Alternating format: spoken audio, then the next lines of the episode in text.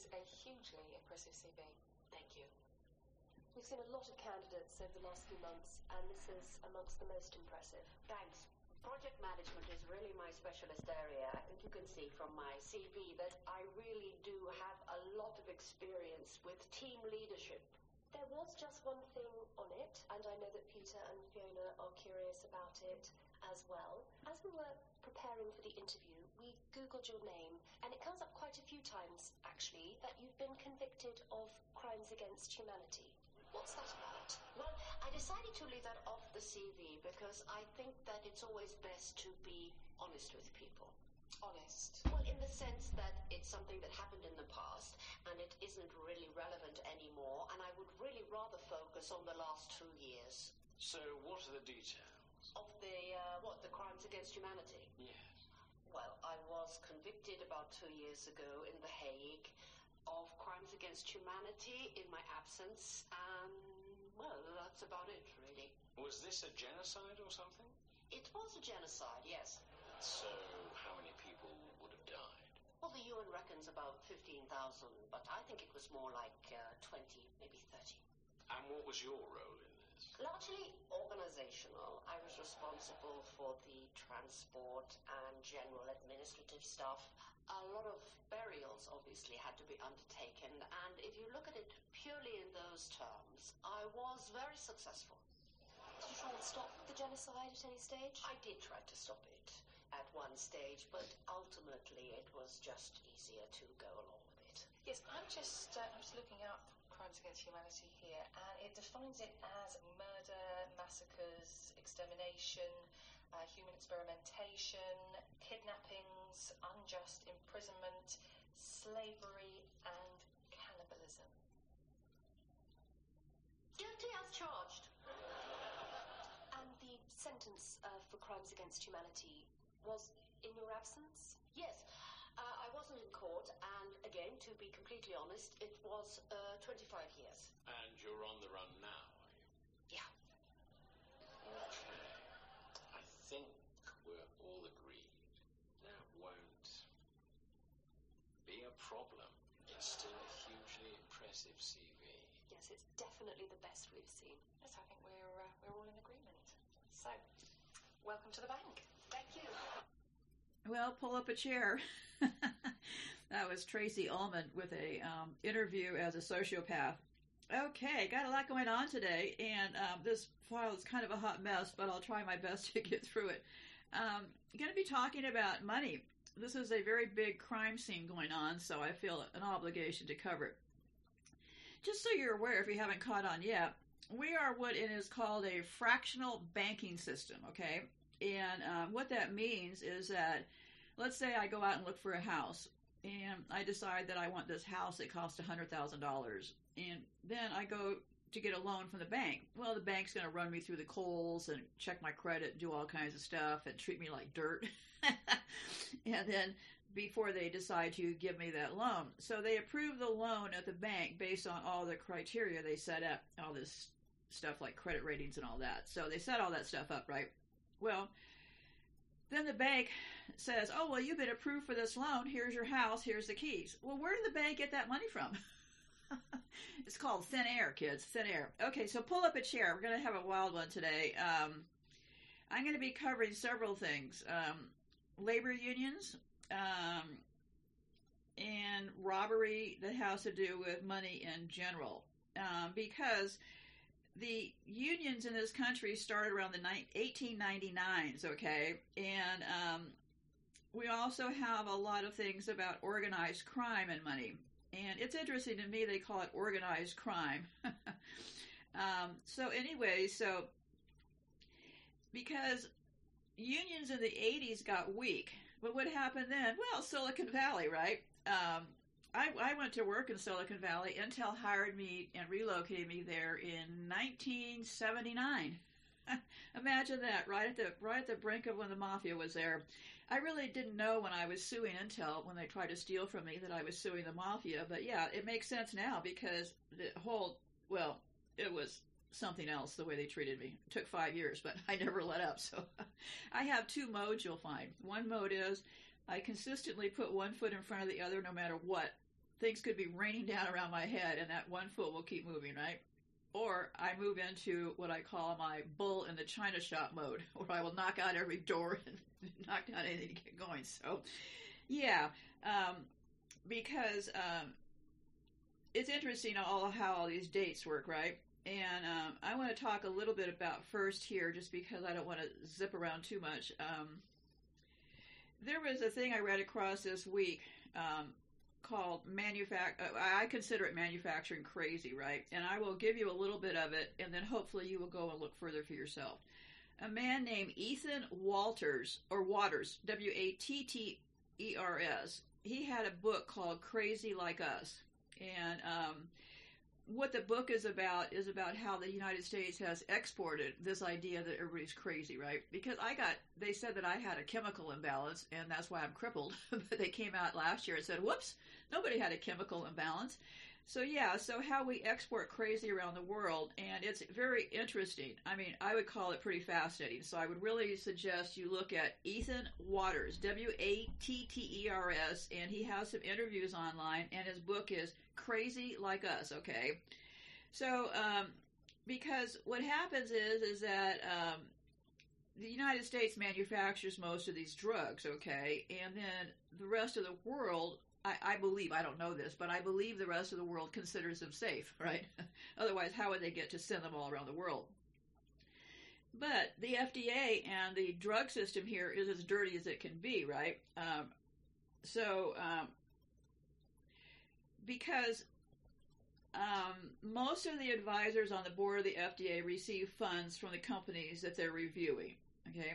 Um, and the, the payments were re- disclosed in scholar, scholarly reports, but not by the FDA. So the FDA does not ask if anybody has gotten money or kickbacks, right?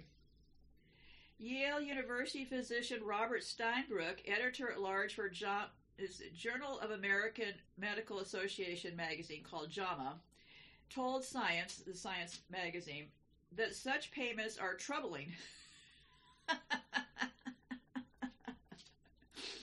and raises ethical concerns if the payments are not disclosed by the FDA when the advisor is sitting on one of the agency's panels. The FDA is not doing due diligence, Steinbrook said. While the FDA did not comment directly on the science investigation, an agency said that people serving on drug approved advisory panels must disclose any prospective employer, but not anticipated payments. Science reported the statement. The statement went on to say FDA also screens potential participants for relationships and situations that do not create a financial conflict of interest, but may create the appearance that a committee member lacks impartiality. okay, uh, and then there was an investigation that examines big pharma payments to FDA. Well, it's all there in writing, kids. Just go take a look. Um, the whole system is rigged. We're in a mafia run country. Okay, so have a bit of news here. I don't know when this came out because working in active crime scene can get a little complicated at times. But the LGBTQ freaks, they have now. I don't think the gay people are freaks. Okay, I think the gay people got shoved out by the trans people. So let's be clear about that. Okay. Um, so they added a new letter. What's the new letter, you ask? E. E. The letter E. What does the letter E stand for, you ask? Eunuchs. E U N U C H S. What's a eunuch? Well, in their history books, they have eunuchs showing, um, being, serving the royal courts and stuff. Eunuchs, okay? And a eunuch is a man or boy who has been castrated, especially in the past, one employed to guard the women's area, living area in an oriental court.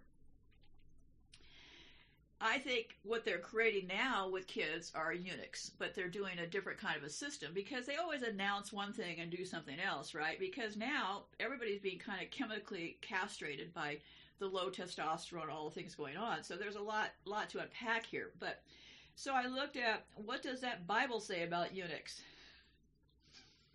Matthew 19:12. For there are eunuchs who have been made who have been so from birth, and there are eunuchs who have been made eunuchs by men, and there are eunuchs who have made themselves eunuchs for the sake of the kingdom of heaven. Let the one who is able to receive this receive it. So yeah, they're saying that eunuchs have been made by men. Yes, they're right now castrating children all over the country here with all this uh, gender reaffirmation stuff. Um, been from birth. Yes, they're flipping. They're flipping these people in vitro. I'm real sure that the top people are all being flipped in the womb, but I'll have to get back to that later. But yeah, they're making eunuchs. Okay, they're castrating men. Okay, so okay, now let's get to um, gold this week when I was scanning around social media, um, everybody, everybody is selling gold, and they're all saying, "This isn't financial advice. Check the check my description box below for a link. Get a hold of Jonathan; he'll tell you where to get the best deals on gold. But please do your own due diligence." Yeah, they're all hawking gold. I wonder why that is because they, they hawk from one thing to the next, right? Okay, so why did I scroll past the gold part? Okay. Um, jeez, I scrolled all the way down. I don't know what I'm doing some mornings. Okay. Okay. I have so much data in this file. I uh, I have financial data, how much this country owes, how much they're worth, how much they robbed. Okay. Um,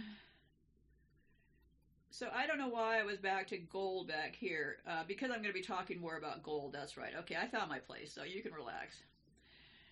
I see these people sitting around drinking coffee while they're thinking, well, that's because they're highly edited stuff. Because all I hear myself doing is clanking down coffee cups. okay, so here's a new sales pitch for gold. Okay, I guess crypto seems like a bridge too far to try to push right now. okay, what they're saying is this: they're saying, you want to be secure? They're saying China is buying all the gold. They say BlackRock is buying all the gold. Well, I think we have a pretty serious disconnect in our minds, okay? If people are actually bragging that BlackRock is buying all the gold, gee, wasn't BlackRock also buying all the, um, oh, I don't know, all the crypto? Um, so, yeah, so they're saying, oh, China's buying it, BlackRock's buying it, you should buy it, right? Well, I don't know. You have to make your own decisions, okay? I'm not sure if, if when things are falling to pieces, I'm not sure hustling around the streets trying to trade gold is your best option, but you do you, okay? Okay, so I also have a bunch of Bible quotes. Uh, I have a Bible quote here, and then at the end, I have a couple uh, famous quotes about gold. Now, gold is a filthy, dirty business, okay? Gold, I'll just give you the, the overview. Gold primarily is coming right now from what I understand, out of Dubai and Africa. Okay, it is a deadly, deadly process the way they process gold. They process it using uh, mercury.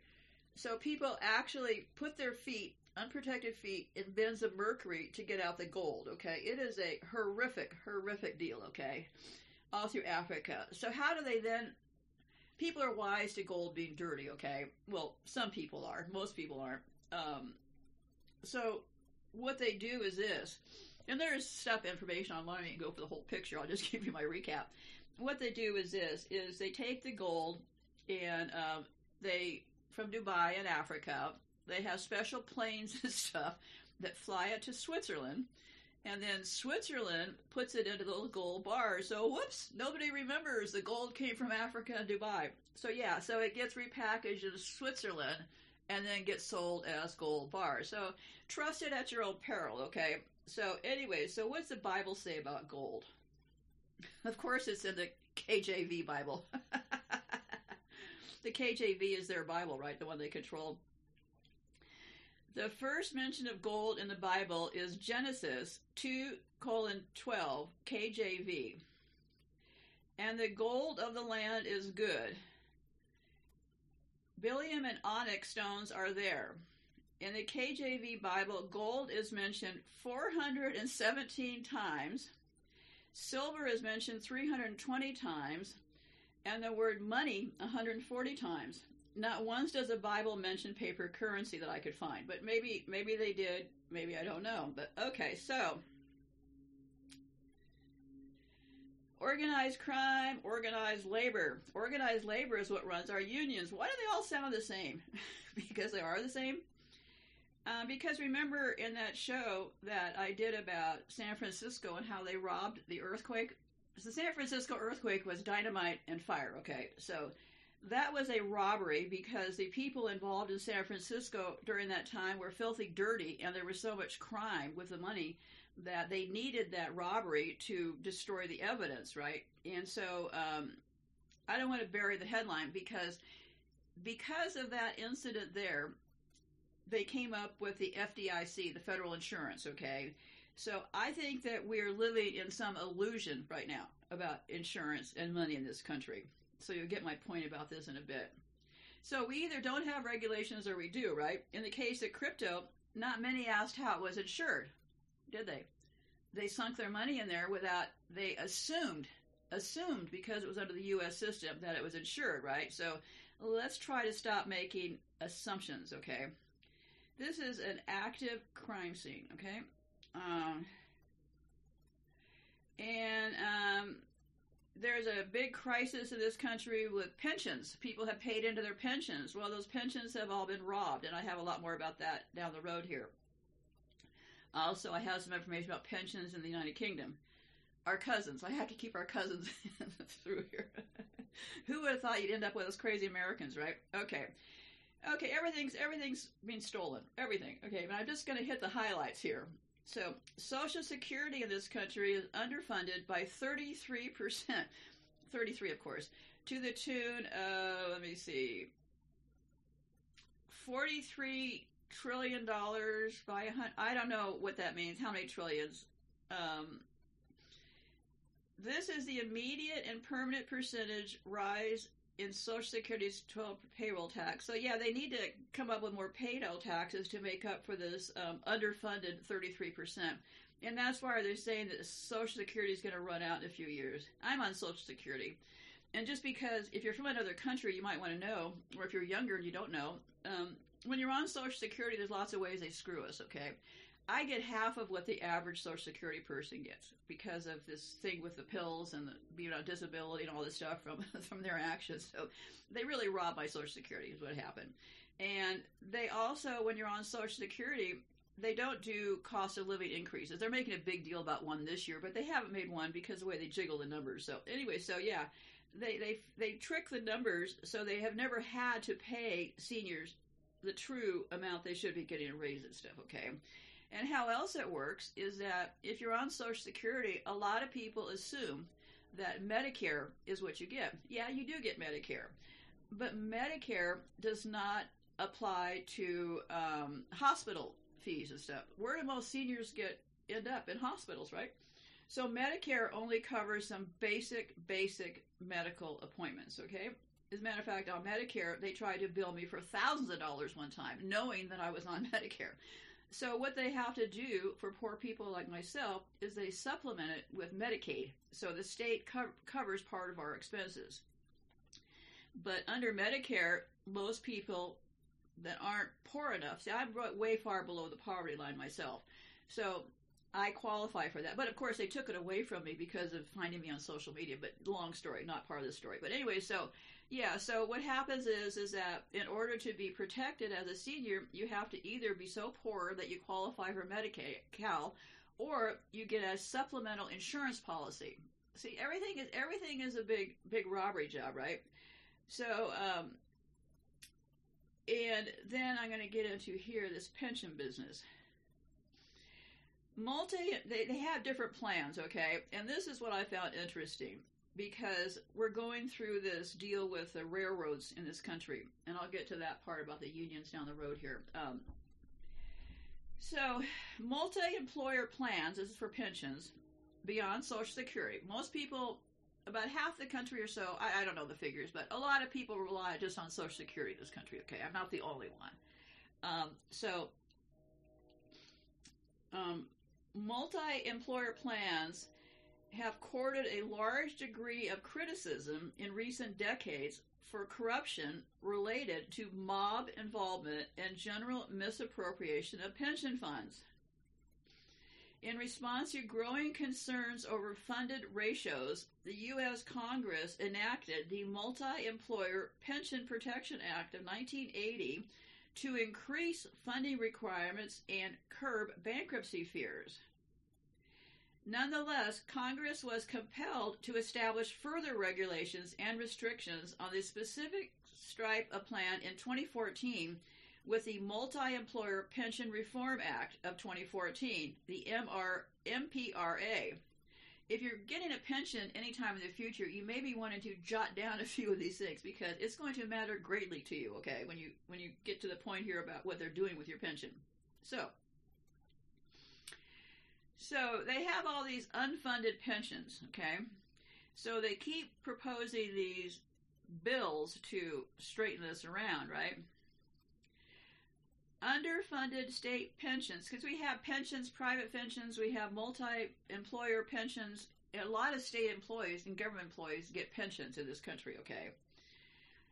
Underfunded state pension liabilities have climbed to 8.28 trillion or nearly 25,000 for every person in the United States, according to a new report from American Legislative Exchange Council.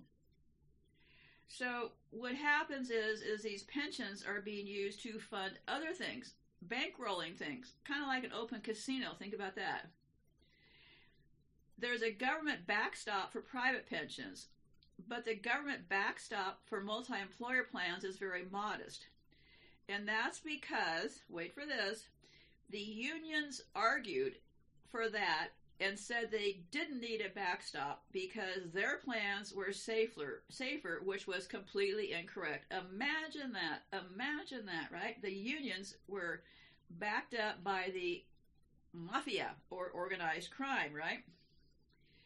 And just, I think it was this week or I don't know, in the last couple of months, Biden did a big speech and the speech is called Biden Highlights Rescued Pension for Millions of American Workers and Retirees. he's going on and on and on about, you know, how he's coming in to save the pensions. Well, at the end of all this, you will have to decide for yourself who is telling the truth here, okay?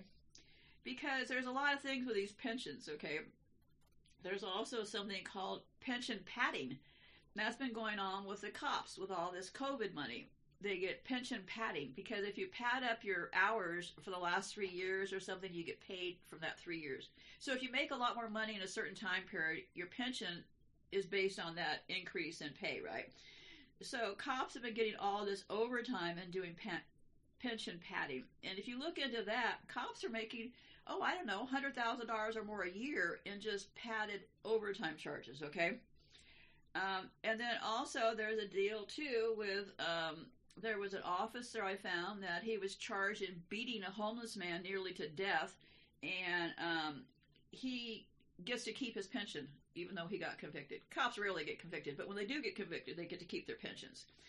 Um, this is why I call them dickless wonders. Okay, a big, and I'm not for sure this cop is on testosterone, but testosterone is what a lot of them are on. Okay, that causes a lot of sudden rages, rages and urges to destroy other people. So, yeah, beating up a homeless guy. This homeless guy was in a confined area could not escape. Okay, this is who these fucking assholes are. Okay, let's get into. Let me get away from that subject. Get a little bit irritated. Let me get to. So, how do we get into all these labor unions? We're we're right now facing the biggest rail strike in our history, okay? And it got it's going because of the unions. What I find amazing in all of this is the unions, the, the rail workers are in horrible shape, and what's going on is that the unions are trying to get it fixed. Well, I have to ask you this. It's been going on for a hundred years with the unions and the railroads. Why did it get this bad? What were those union people doing to protect those workers? Oh, I forget, because that wasn't their role to begin with. It's a dual world. The unions were there to trick us, right? So I'll give you a little bit about the what they call the rise and the fall of unions, okay? And remember, unions had their hands in every pocket in this country at one point, okay? American workers formed unions as early as the late 1700s. For example, printers in New York City unionized in 1778, and carpenters in Philadelphia fought together for a 10 hour workday in 1791. However, most of these early unions were short lived. breaking up once they'd achieved their goals. Labor unions pushed for bigger things after the Civil War. Civil War, you know what civil means, right? A polite war. With mixed results. The first successful involvement in politics came in 1868 when a coalition of skilled and unskilled workers and farmers called the National Labor Union succeeded in convincing Congress to establish an eight hour workday for federal employees. In the 1890s, both the Pullman Railroad workers and the United Mine Workers went on strike for higher pay and better working conditions, but the government broke up both strikes. In 1881, workers from national and local unions banded together to form the Federation of Organized Labor and Labor Unions, which later became the American Federation of Labor, and you'll hear this all the time as AFL. The power of unions grew during the 20th century when Congress established the Department of Labor, the DOL, and passed several worker friendly laws. The Clayton Antitrust Act protected workers' right to go on strike. The Fair Labor Act Standards Act established the federal minimum wage, rules for overtime pay, and restrictions on child labor. Well, I hate to break it to you, but there's cases of child labor. I'm in the middle of the country in farmland, and there's a lot of abuses of children. And this this isn't me guessing. These are these are cases where they got caught, right? in um, slaughterhouses and stuff where they're employing children to this day right now. So, um, during the Great Depression, oh, always a cause and effect, right?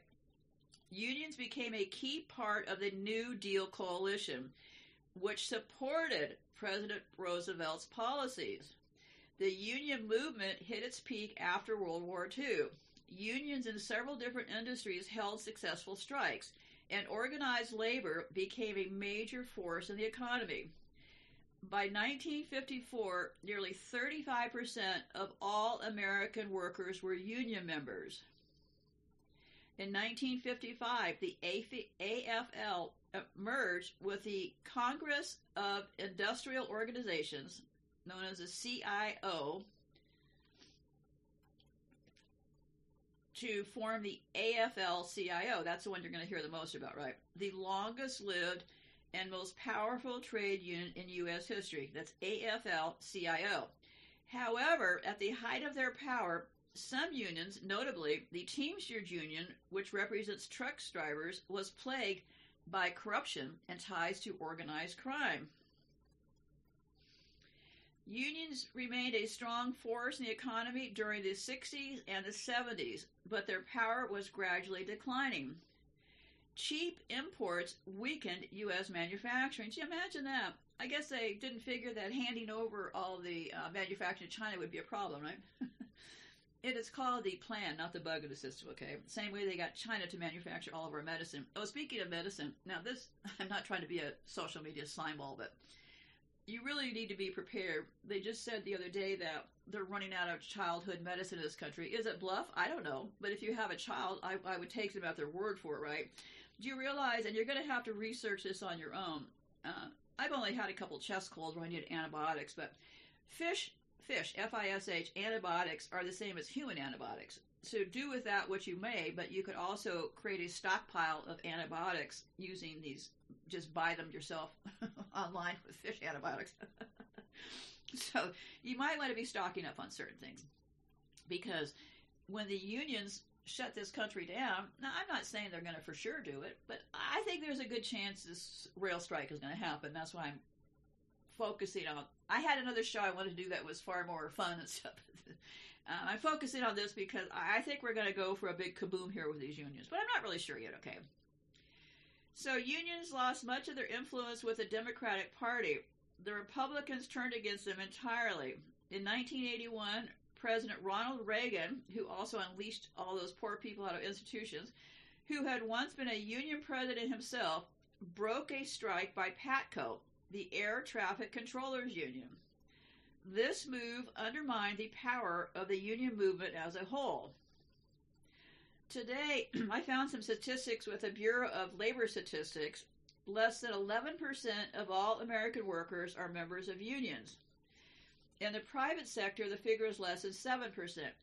And all you read about in the news these days is they're trying to unionize Amazon, and they're trying to unionize um, Starbucks.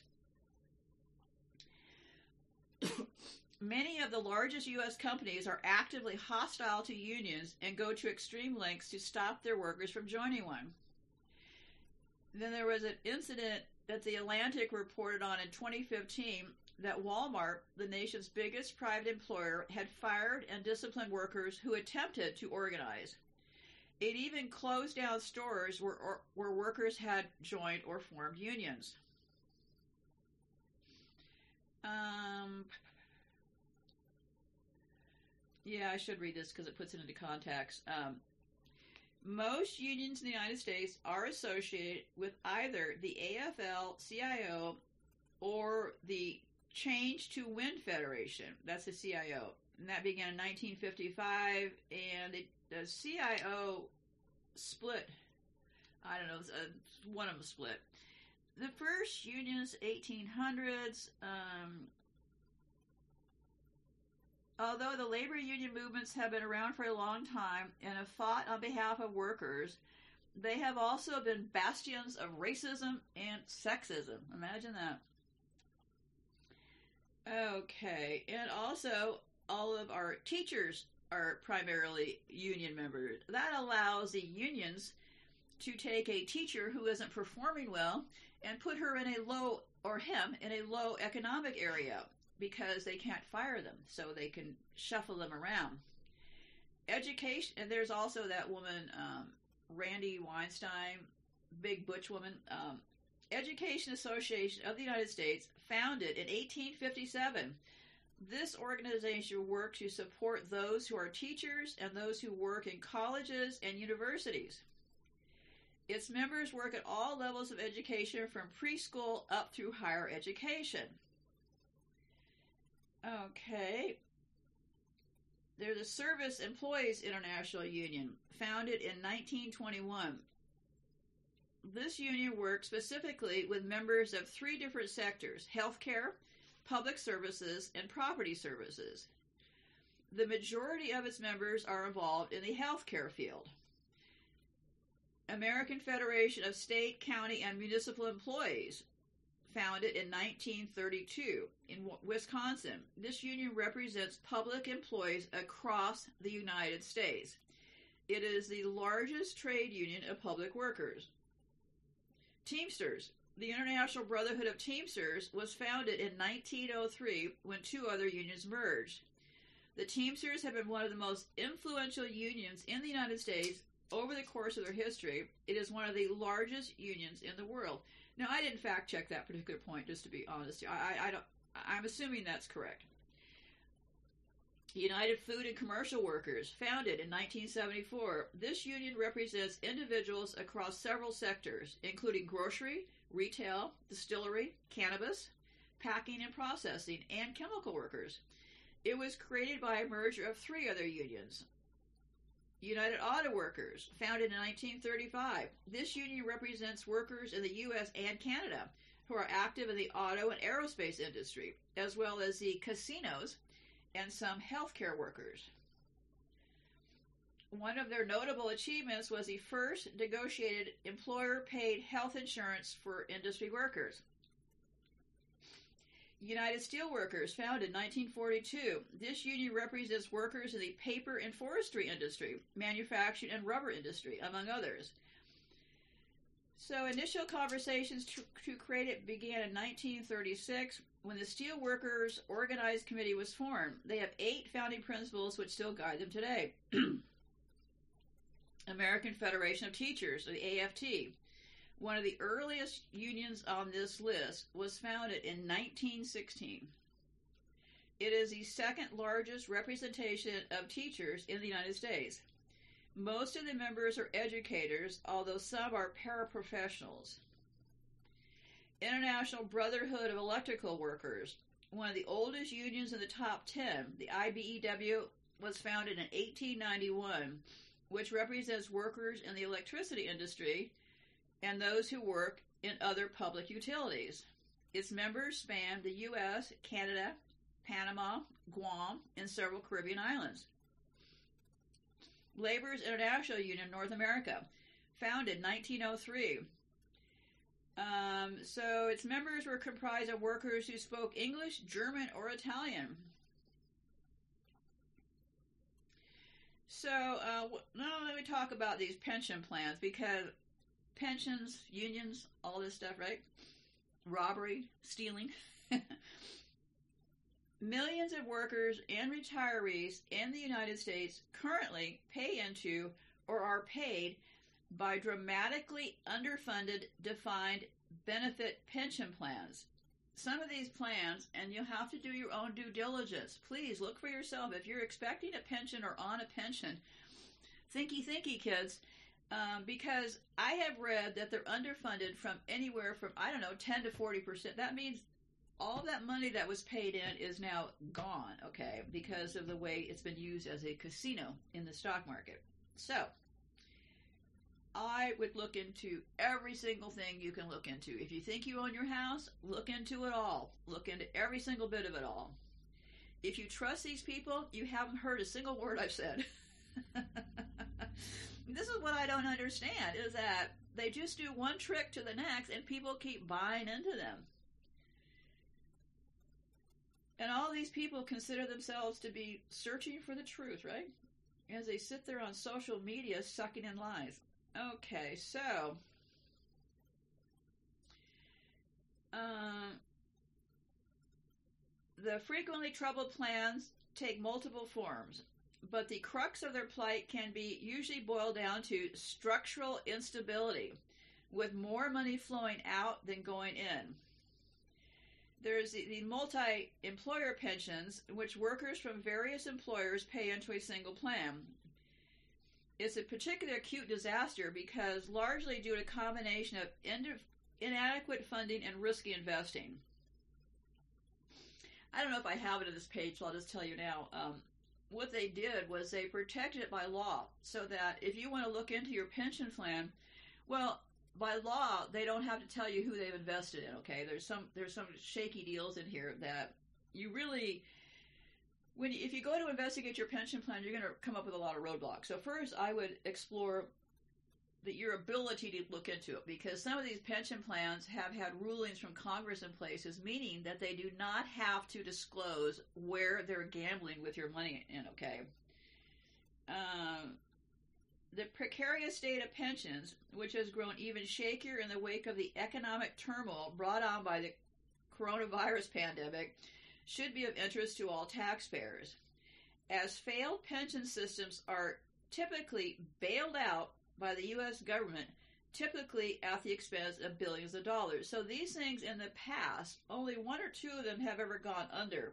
Okay, and um, well, when they go under, the government steps in. Okay, now you have to have a pretty strong belief in these people to think that the next time these things go under that anybody's stepping in, okay?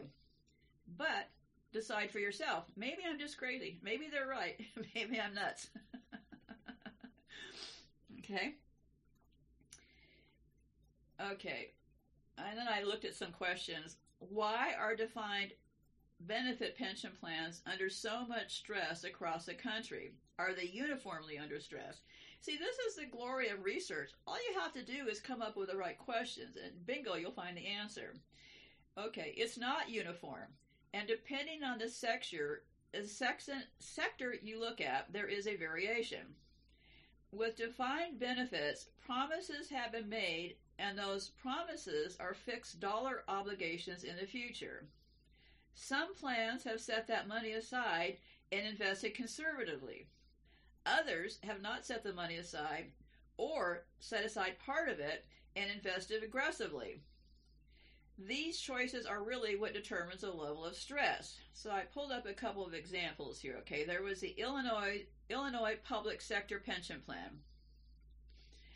The reason their plans are so poorly funded is because they just don't they don't put sufficient money in. It's very simple. They keep making promises and they don't fund them.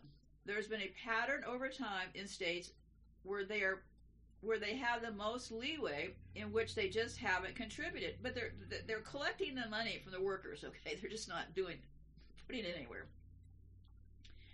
There are some states that have mandatory contributions, and there is typically a formula that says you have to put in X amount, and they tend to be in better shape. Often not great shape, but manageable. And then in the private sector, there are typically two groups of plans. There are those run by individual employers. The IBM pension plan or the General Motors pension plan are examples of that. And for the most part, they tend to be in good shape because they have relatively stringent funding rules. Then there are what is called multi employer pension plans, and those are in serious trouble, according to these people, right? Remember, I'm not on social media, but this isn't financial advice. I love when people do that. One of those losers that was pitching gold the other, I think it was yesterday or so. I, I don't know. He, he he even put a thing up there saying this isn't financial advice as he's as he's pitching gold stocks and gold bullion both. Okay. Okay. Um, the multi-employer pension plans and those that are in serious trouble. Generally speaking, and here's where it gets good, kids. There's always a catch here, right? Multi-employer plans are managed by unions, not employers, and, and contributions are determined by collective bargaining agreements. Those plans are chronically underfunded. Some are only 30 or 40% funded. I hear a cat coming around the corner here. With this cold weather coming up, if you have a cat, get a heating pad. They love that. Um, okay. The reason that they're in such bad shape, in part, because they didn't collect enough. Well, psychopaths have a distinct, a distinct um, characteristic of pretty sh- poor long-term thinking plans. They didn't collect enough, and also because they invested aggressively and they had no real way to make up for the poor performance. And if you go into an environment like we have right now, there are two things that happen. One is interest rates go down, and lower interest rates mean those fixed dollar promises are now more costly. And then on the asset side, they invest a great deal in the stock market, which shouldn't which they shouldn't be doing when the stock market goes down, now you have the combination of higher promises and less money to pay those promises. So, another question I had was what are the societal implications for underfunded or underfunded or underfunded pensions? If you look at multi employer plans, those people working in coal mines, driving trucks, in bakeries, typically physical, difficult jobs, and they certainly earned the pension they were promised by their union. Some of them are in their 70s and retirement, and they're getting their pensions cut. Yeah, that's what's going on now pension cutting. The cops are padding their pensions, and everybody else is getting theirs cut. They're the government backstop for private pensions but the government backstop for multi-employer plans is very modest. And that's because the unions argued for that and said they didn't need a backstop because their plans were safer. I think I read this earlier, but it's a big point, right? How do they get so screwed? Well, the unions, right? Once the government backstop runs out of money, there is basically nothing there are literally there are literally pensioners right now who have a respectable pension, thirty thousand dollars a year or thereabouts, and that's going to be cut a few hundred a few hundred a year in five years if the government doesn't bail them out. And then I was looking into um, did COVID exasperate? Because you know this is part of the plan, right? Crush everybody. Does the COVID 19 crisis exacerbate these societal implications, particularly as states face budget struggles? Fiscal crises always do the same thing. They always reduce revenue and increase costs. for the most part, when you look at the way the states are organized, they don't really have a way to set aside additional funds when times are good. The incentives for government are to spend a little bit more than they collect. So when you hit these crises, it does pose a significant crisis. And then this, I looked a little bit more at Illinois. At some point, the public pension plans are going to run out of money, and then pension promises are going to need to be paid out of tax revenue. That means they've always relied on the taxpayers to bail them out, along with the banks. The point I'm presenting to you today do you trust the U.S. government to bail anything out moving forward? And that's what I'd like you to thinky thinky about, okay? Um, this can lead to a reinforcing downward spiral where increasing taxes are needed to pay for past pension promises. It is hard to see how such a spiral can be alleviated without the involvement of the federal government. My next question Do you see the evidence of big plans that are invested in the stock market making riskier bets to try to make up lost ground? In other words, are they trying to make riskier bets now to catch up for these deficits, right? The answer was it shouldn't happen, but you do see cases. It's such a frustrating thing to see. Riskier investments have higher expected returns, but they also have higher volatility, which can be very damaging to pension systems that have promised fixed benefit amounts. If a pension fund can't bear high levels of investment risk, then it should do what insurance companies do with their annuity portfolios Insurance companies have trillions of dollars in annuities, and they're unaffected by what's happening in the last six months because the promises are fixed and the money is invested mostly in bonds, which are fixed. Those annuity promises are no different than defined benefit plans, and they're all in great shape. Well, I would have to have a major argument with this, right? Okay, this statement right here, okay? Because it's saying that these promises, these insurance companies can make these promises right. I don't know. Because you have to also believe that they're they're investing in bonds, okay? Who controls the bonds? Who pays when bond let's say these bonds fail, okay? Well, who picks up the slack? thinky thinky. It all seems to lead into a big trap if you ask me, but hey, that's just me what's happened in other sectors, if there's a belief you can guarantee, generate arbitrage, then you can make take money and invest in something riskier and earn an extra return. In theory, there's nothing wrong with that. And in theory, there should be a premium for taking on risk, but you can't guarantee higher returns, and sometimes you have lower returns. With company sponsored pension plans on average, they respond to negative investment returns with increased contributions. So, yeah, I think you get the picture here that, um, I don't know, you'd have to trust the bonds, you'd have to trust the U.S. government, right? So, it depends on, I think this depends on um, your trust level of the U.S. government. I have none, but you can have your own, right? Okay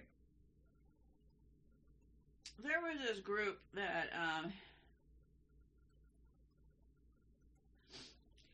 his, I'm going to talk be talking now about the organized crime part, the unions, because the unions I couldn't decide how to present this because it all it all boils together, right? It all falls under the U.S. government, and I'm kind of presenting the case that I'm not sure I would trust them if I were you. I think this is one of their better tricks because um, you they created so many victims with this thing, but they appear like they're always the one who's doing the right thing, right? That's really the best kind of con when your when your victims are all believing you, right? Historically, organized crime groups such as La, La Cosa Nostra or the Mafia gained substantial corrupt influence and even more control over la- labor unions by creating a climate of fear and intimidation among employers and union members by threats and acts of violence. Well, that's our people, isn't it? A bunch of low class thugs. Dickless wonders, I call them. They never can have a fair fight. That's that. That's their deal. It's always got to. It's always got to be beaten up on somebody more vulnerable. Working with the U.S. Attorney's Office, the Labor Management Racketeering Unit has assisted criminal prosecution and civil RICO, it's R-I-C-O is what the thing, you know, RICO lawsuits to eliminate such corruption influence and control of labor unions and their affiliated organizations. As of 2020, the U.S. had obtained relief in 24 civil RICO cases involving labor labor organizations affiliated with the Teamsters. During the period from 2017 to 2021, the Ma- Labor Management Racketeering Unit worked with the United States Attorney's Office in Detroit to charge and obtain guilty pleas from these Chrysler people. Yeah, they always do a few of them, right? A few of them appear to go down, but remember, just like this Sam Bankman person, they really don't go to prison, okay? These jails are for us, not for them. If they go to prison, they go to that Supermax out in Colorado that I've talked about, or some other place just to kind of hang out. Okay, now let me keep moving along with the crimes here. Another huge crime that I have talked briefly on, but if you're going to be traveling in this country, I'd be very, very cautious.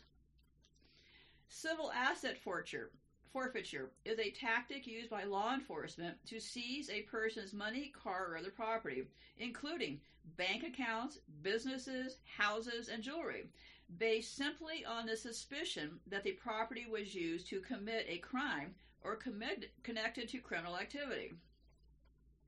Civil forfeiture in the United States, also called civil asset forfeiture or civil judicial forfeiture, is a process in which law enforcement officers take assets from people who are suspected of involvement with crime or illegal activity without necessarily charging the owners with wrongdoing. While civil procedure, as opposed to criminal procedure, generally involves a dispute between two private citizens. Civil forfeiture involves a dispute between law enforcement and property, and that property could be anything like a pile of cash, or a house, or a boat, and the things they suspect of being involved in a crime. To get back the seized property, owners must prove it was not involved in criminal activity. Sometimes it can mean a threat to seize property as well as the act of seizure itself.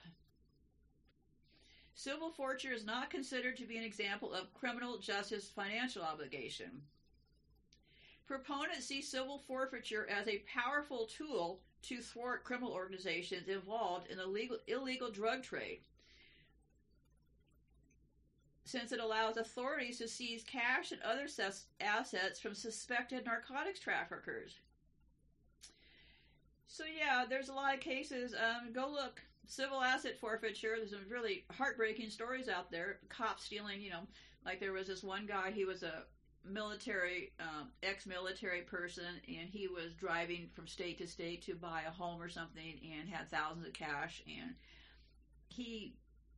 It was it was a disturbing clip to watch because this guy was being so polite to that criminal officer. Yes, sir. No, sir. And then the officer says, "Do you have any? Um, why are you traveling there?" And then he finds out he's going to buy. Well, do you have any cash? Well, yes, of course, sir. I have cash on me. well, give it to me.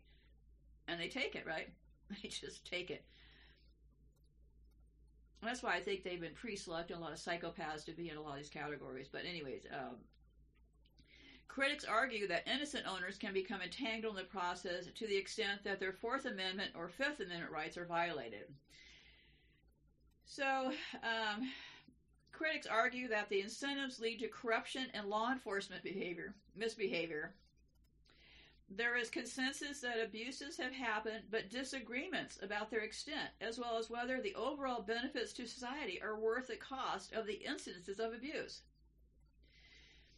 Well, what they do is um, some states have passed. Um, I know in Nebraska they have a law that they can't rob you as easily, right? So, so the cops technically in certain states can't seize your assets. But here's how it works. What they do, because you're traveling interstate, anything interstate becomes federal, okay?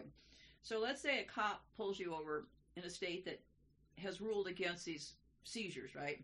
Well, what the cops do at that point is they grab the money. First of first of all, they have their deal. They get the, get their hands on the money.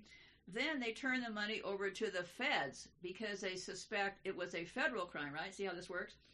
And they actually have payment rates. So the feds then split the money with the cops.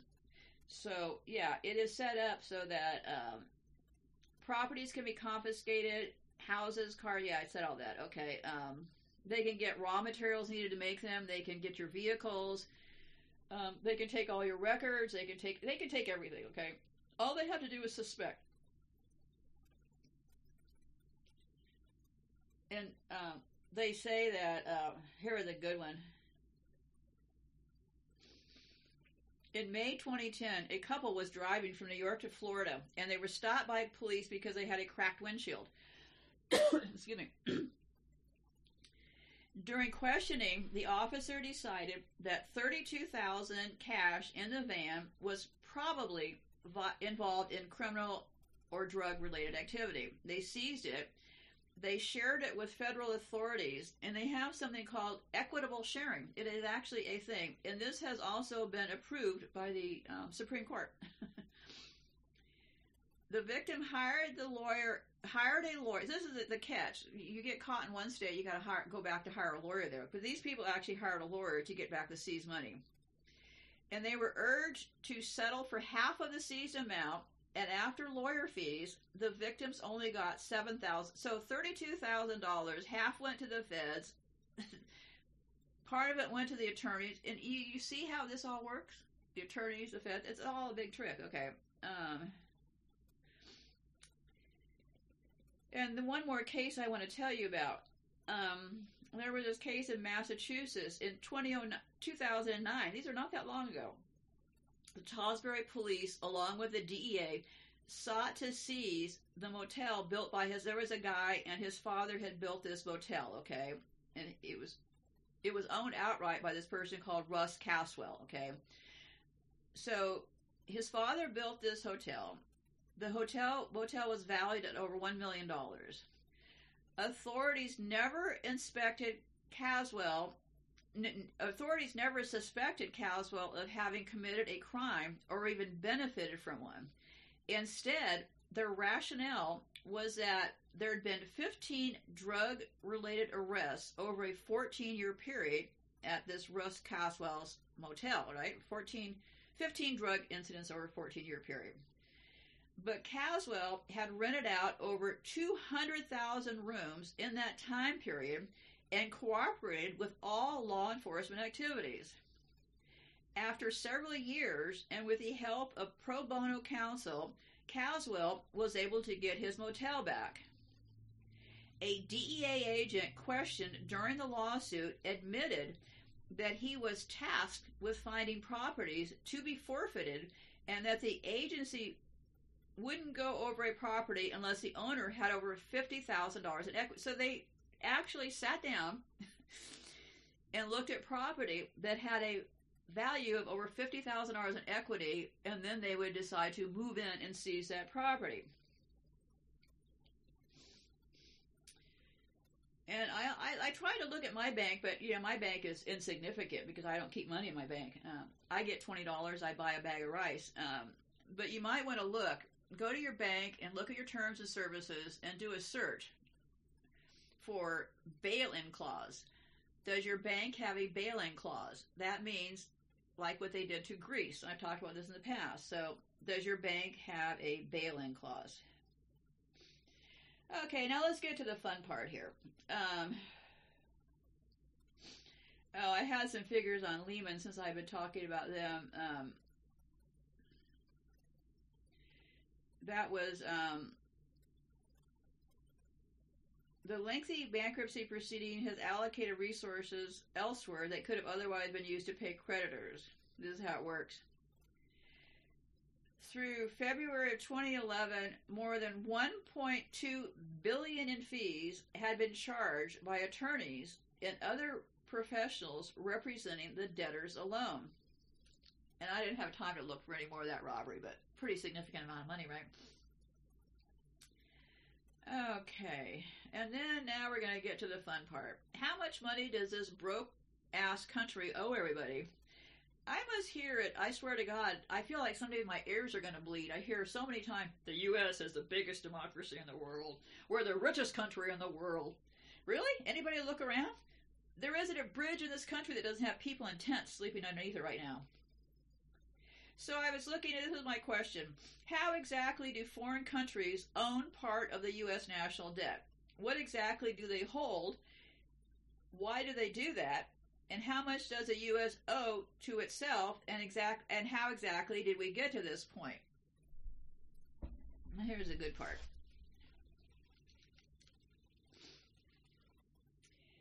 Most U.S. government debt is traded routinely on open markets, just as other types of stocks and bonds are. And here again, you can buy these bonds. So um, you can buy anybody buy these bonds. The Chinese are buying the bond. Everybody's buying these bonds. Okay. Individuals often hold U.S. debt instruments because there are arguably no safer investments on the planet. Well, I would have to argue with this entire premise. Okay but I'll keep going on here.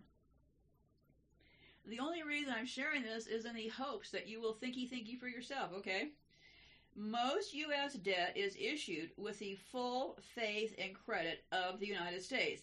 And that means if the government needed to confiscate property or print money, you're getting paid. Okay?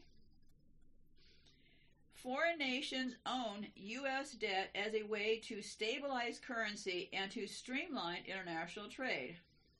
No matter what, where you are in the world, crude oil is generally priced in U.S. dollars.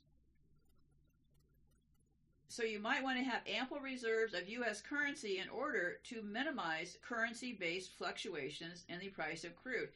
And that's that whole money game. If you borrow money in U.S. dollars, another country has to pay. It's, it's not going there now, but um, the U.S. owes money to itself in areas like the so-called Social Security Trust Fund. American workers pay FICA taxes into this fund, which then turns around and swaps your dollars per U.S. debt instruments. In other words, governments raid Social Security in exchange for what amounts to IOUs from the Treasury. And then I was looking into uh, what foreign countries own the U.S. debt. But first, let me get to this part.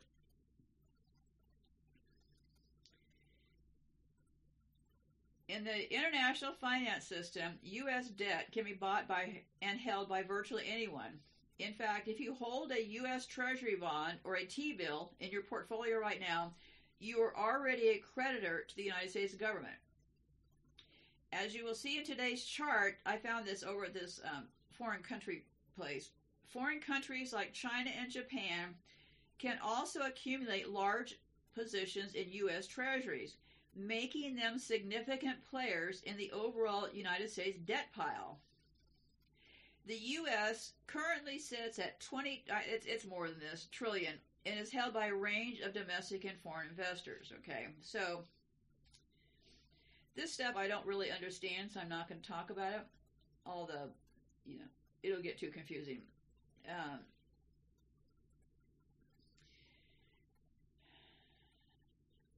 it's talking about the U.S. government or Federal Reserve. This number will include securities sitting in retirement accounts. Yeah, they got it all wrapped up, don't they? Um, 7.6 trillion of debt is held by domestic investors. These are marketable securities held by banks, mutual funds, pensions, insurance companies, and other investors. While debt held domestically is most uninterestingly a bigger question mark in the 6.3 trillion. Um, yeah, see, this stuff is not interesting, so nobody looks. And I have been like glazing over, I must admit. So I will keep going here, about halfway through here. Okay, so who owns the debt? Number one, China has 1.11 trillion in U.S. debt holdings at 17.3 percent percentage. Next is Japan um, 16.5%, or 1.6 trillion. Brazil, 307 billion, or 4.8%. United Kingdom, 301 billion. Four, isn't it amazing? United Kingdom is investing money here, boy, huh. United Kingdom, 301 billion, or 4.7. Ireland, 270 billion, or 4.2%. Switzerland, 227 billion, or 3%. Luxembourg, 224 billion. So that from China to Luxembourg are the people who are holding US debt, okay? And foreign US debt, Cayman Islands. Um, Cayman, I, I, I'm not going to read that because I'm, I'm lost, okay? China has accumulated treasury securities over decades as part of its strategy to keep its domestic currency from strengthening. The export heavy nation has reduced a swath of treasuries in recent months, selling off close to 200 billion of them. So China's selling off holdings, which I don't care. China has 1.11 trillion of treasuries left in reserve the general consensus is that dump, dumping all of them together at once could de- destabilize the global financial system, having an equally negative effect on China as well. That said, the foreign nations holding U.S. debt are such a risk will always exist. Um, and this was something that I don't know. Let me read it here.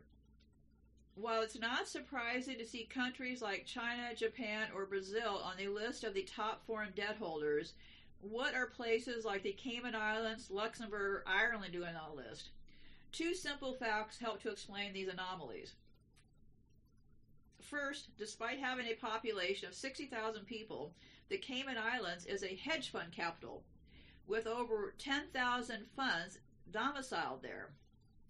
Luxembourg makes a reason for similar reasons, given that it is a European based tax shelter equivalent. So, yeah, I'd, be, I'd have my eyes on Cayman Island and Ireland. Ireland, on the other hand, is the overseas headquarters for many U.S. based tech giants like Facebook or Apple. Yes, I actually, when I was doing work for Intel, I did some promotional pieces that they handed out in Ireland when they were doing their big opening there. I had no idea this was all a tax scam. So Ireland got a whole bunch of people, like the tech people, to go over there. Um, and apparently, they said these corporations like to hold their overseas profits in highly liquid treasuries rather than paying a reparation tax to bring the cash back to American soil. That's why they have um, it all rigged. So th- these are just examples of, of where where big pockets of money are there. Okay, uh, the tech freaks, Silicon Valley, they don't pay any taxes. That that's the plan, not the bug. Okay. So I kept hearing about Fannie Mae and them. Fannie Mae are supposedly who backs these things up. Okay.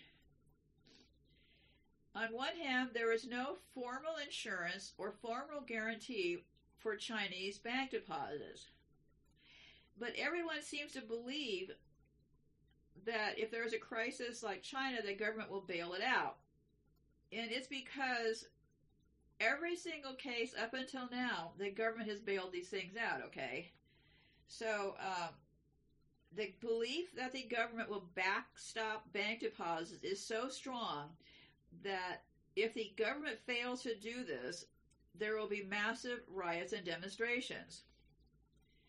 So yeah, I don't know. I I I I don't want to tell other people what to do, but I'm actually I have moments of great sadness at times actually because um just how effectively they've beat us into the fucking corner and we took it all this time, okay? So we have a belief that the government's going to bail this stuff out, okay? You have to decide if this is your belief or not. My belief is they're screwed, okay? Um, there have basically been discussions about setting i'm going to be talking about the fdic in a second here but there's basically been discussions about setting up this insurance thing for these other people but haven't gone anywhere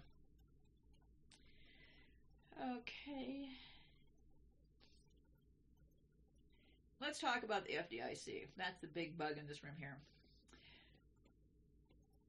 Um, oh, why am I not talking about? First, oh, there's a F FSCS. That's the um, UK version, okay? And um, I can't get into all that because it's too crazy right now, but UK has its own problems, okay? Um, oh, no, I'm going to read this. It's pretty significant, okay? Um, the F- Financial Services Compensation Scheme, called the FSCS, is the UK's statutory fund of last resort. So that's where you guys go if things fall apart. At the moment, the threshold for deposits is about $62,000 or 35,000. But it's expected to rise. See, what happens is people aren't aware that they see that insurance thing and they're not aware that there's limits on that insurance, right?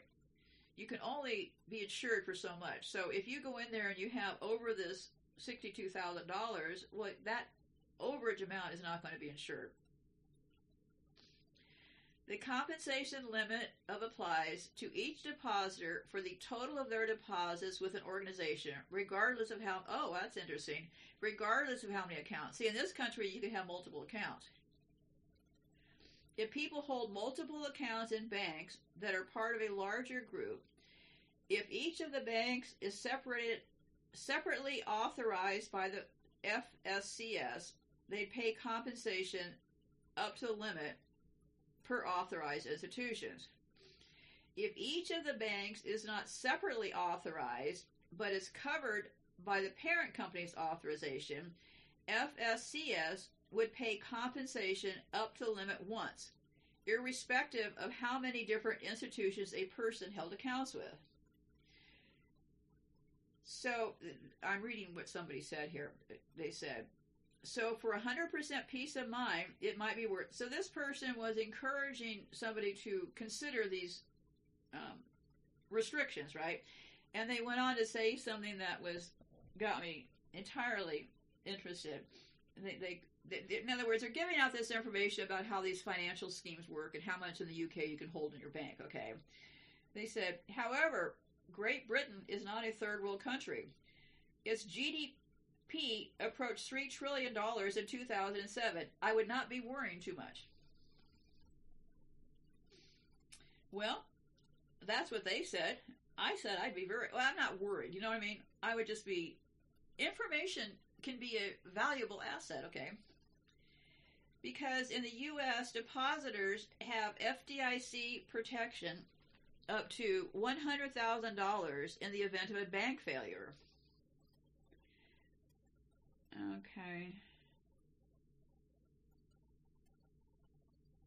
Customers know when they see the FDIC sign that they will get back all of their insured deposits in the unlikely event that insured bank or saving association should fail.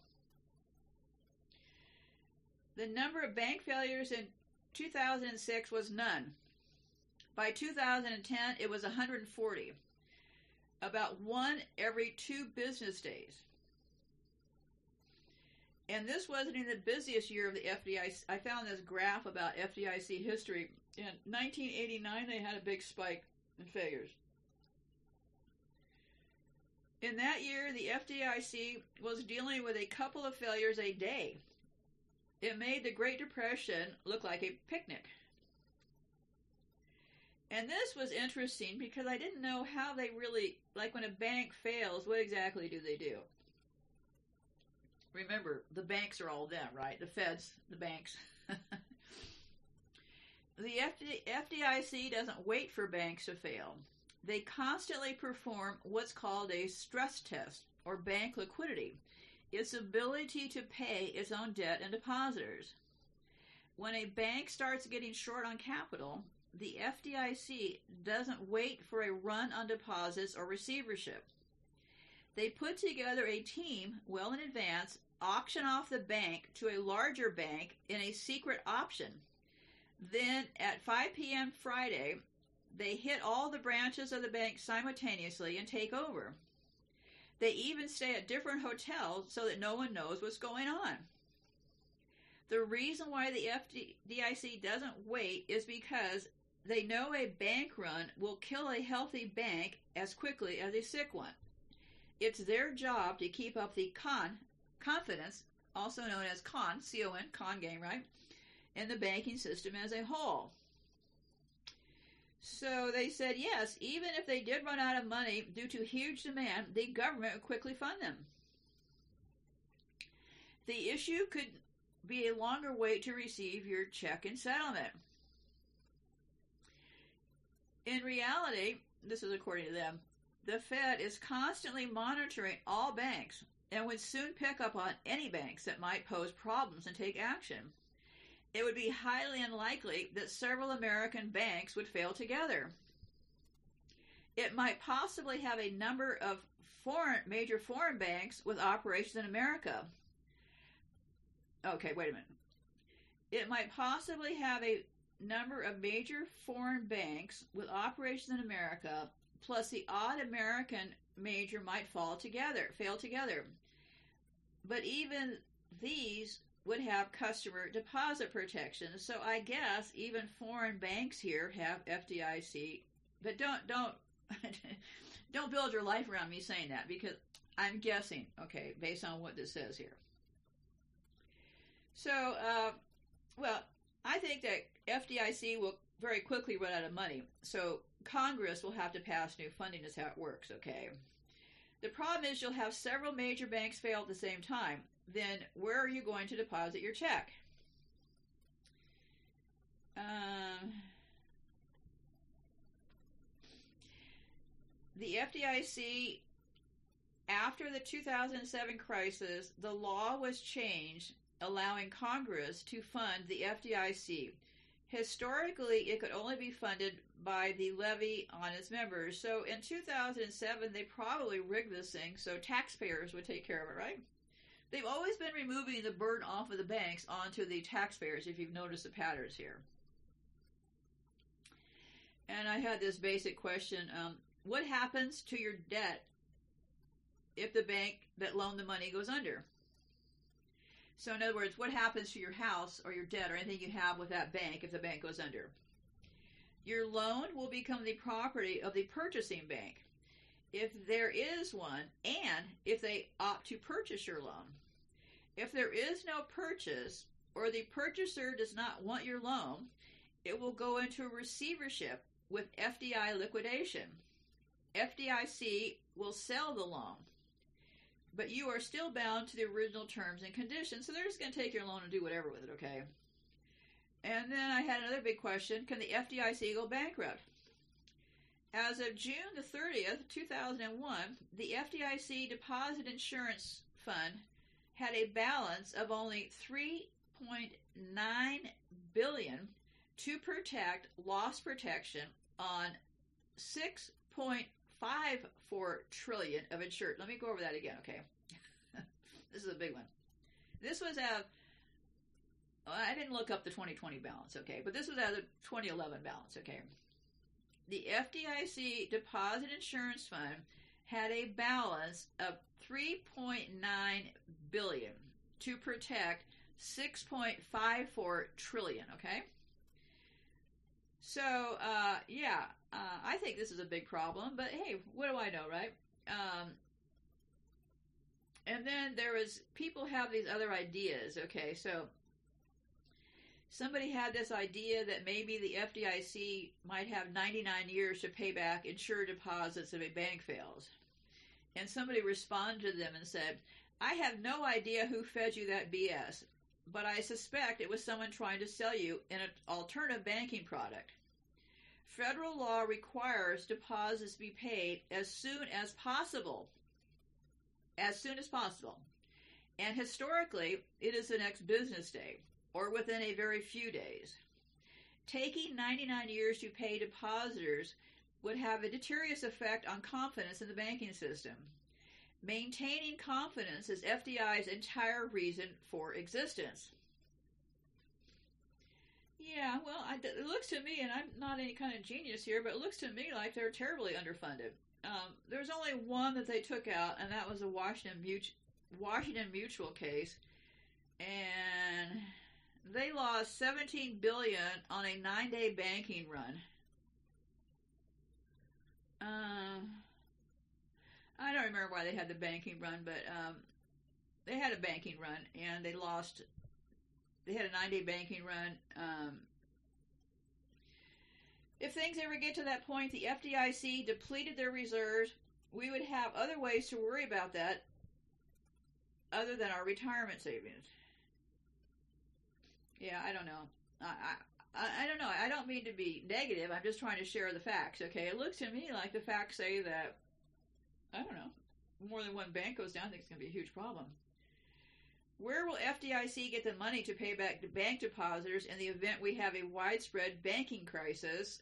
And um, they say, of course, the FDI has deposit insurance, and they have statutory authority to borrow, in addition, three billion from Treasury. But that's that's only a small. Um, aside from the insurance fund, there is a congressional intent of the insurance being backed by the full faith and credit of the United States. But this would be dependent on Congress actually agreeing on an appropriate bill. Okay, if the losses exceed the available funds, a highly partisan Congress might decide not to honor the full faith and credit clause. It might do this in order to eliminate the possibility of ever having a government backed insurance that would put the public uh, anyway.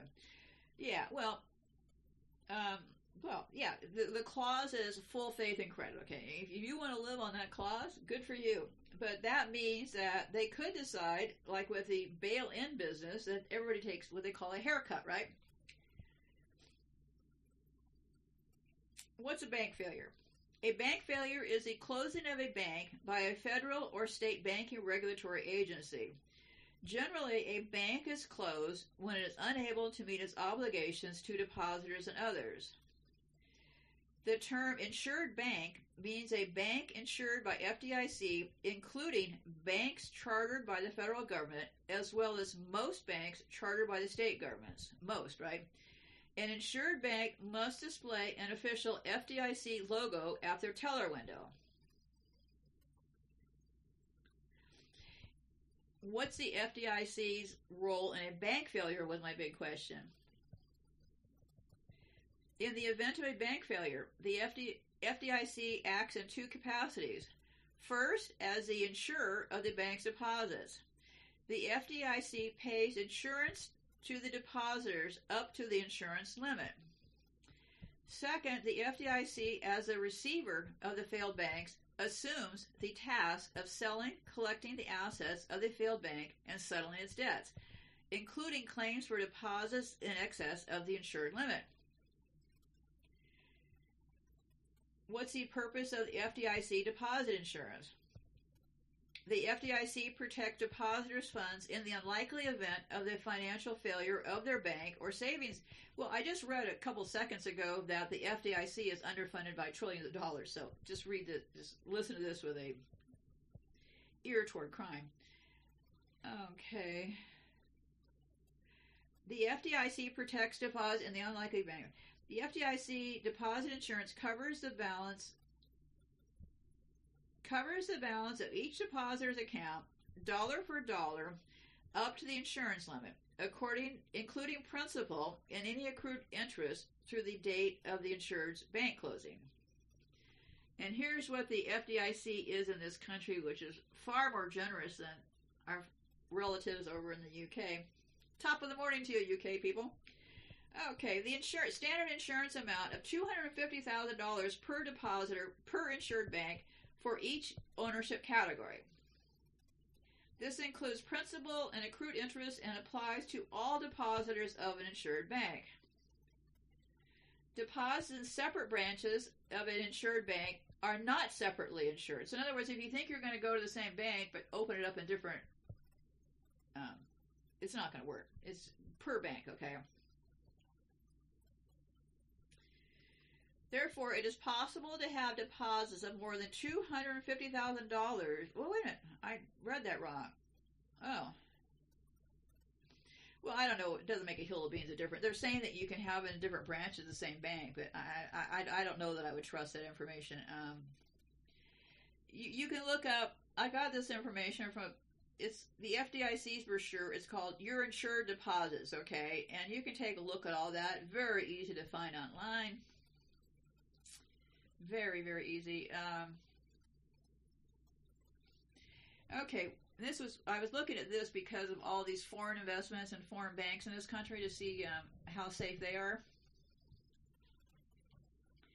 FDIC insurance covers deposits rece- received at an insured bank.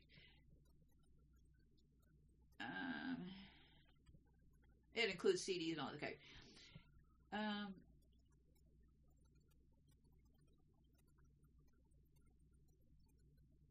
okay, that's I don't know. I, I'm a little dizzy here on that stuff. Okay, so I wanted to know: is there a process for how do they notify you when this happens? Right. I had a run in with my bank over they got hacked. It was just something so stupid that uh, it turned into a pretty big deal. That I, I, would just be very cautious if I were you. Um, so the FDIC notices each depositor in writing using the depositor's address on record with the bank. This notification is mailed immediately after the bank closes. When the failed bank is acquired by another bank, the assuming bank also notifies depositors. This notification is usually is mailed within the first bank statement after the assumption. So by the first bank statement, they'll let you know that hey, we got your account. Okay. Every effort is also made to inform the public. Yeah, blah blah blah blah. Um, and you'll have to look for more of this FDIC stuff. I am like spinning it. It's just too it's too complicated for me right now. But I think the whole idea is to get you the picture that start looking, okay? Just start looking. Um, I had looked into um, there was a panic of 1907 with the banks and um, the Great Depression. During the panics of 1893 and 1907, many banks filed bankruptcy due to bank runs caused by contagion. So they're obviously quite concerned about bank runs, right?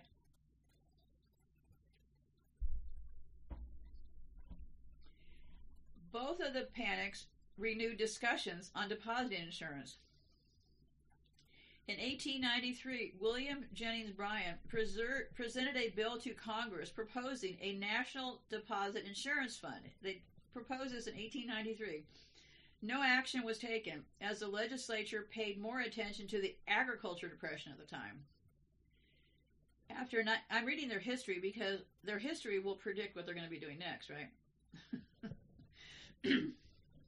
After 1907, eight states, always eight, right, established deposit insurance funds.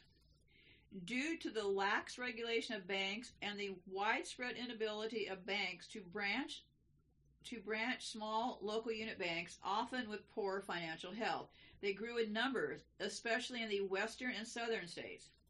In 1921, there were about 31,000 banks in the United States. The Federal Reserve Act initially included a provision for nationwide deposit insurance, but it was removed from the bill. Okay, so the FDIC was created in 1933. It's funny all this stuff happened around 1933, right? I just found it strange. They took us off the gold, all that gold lies and all that. Just like they used the Bible to back up all their his story, right? During the Great Depression, there was widespread panic again over the American banking system due to the fears over the strength of many banks. More than one third of all U.S. banks were closed by bank runs. And that was a lot of banks, okay? Bank runs, sudden demands by large numbers of customers to withdraw all their funds at almost the same time brought down many bank companies as depositors attempted to withdraw more money than the bank had available in cash. And you also will want to look into, they've changed the regulations for banks over time, and actually they keep changing them, meaning that the banks keep lower and lower amounts of cash on hand, right? So if you think this was bad back then, well, buckle up, kids. Um, so the banks, through laws, and I, I may have it here, I don't remember, but they have they keep rigging the system, and so banks only have just like pension systems, they only have to hold a certain amount of money. They just basically just steal the. I, I don't know how to explain it. They basically just steal the rest of the money. Okay. Okay, where was I here? Um, they said written and publicly announced reassurances and tightened regulations by the government failed to assuage depositors' fears. So yeah, people, you know, I would think with all this information we'd be a lot smarter than we are right now, and I don't want to get into a rampage right now. I'm very disappointed how easily these dickless wonders got us. Just very disappointed. And whoever stood up, whoever stood up, who stood up when that queen died? What, two people shouted out? People should have been raging in the streets over all the murdered robbery those people had done, but uh, I got to back away from that. Okay. FDR himself was dubious about insuring bank deposits, saying, We do not wish to make the U.S. government liable for the mistakes and errors of individual banks and put a premium on unsound banking in the future. But public support was overwhelming in favor, and the number of bank failures dropped to near zero. well, I, I'm confused. Anyway, so on June the 16th, 1933, this is very important. you notice that date, 1933? they are just freaks, okay? Absolute freaks. Roosevelt signed the 1933 Bank Act into law, creating the FDIC.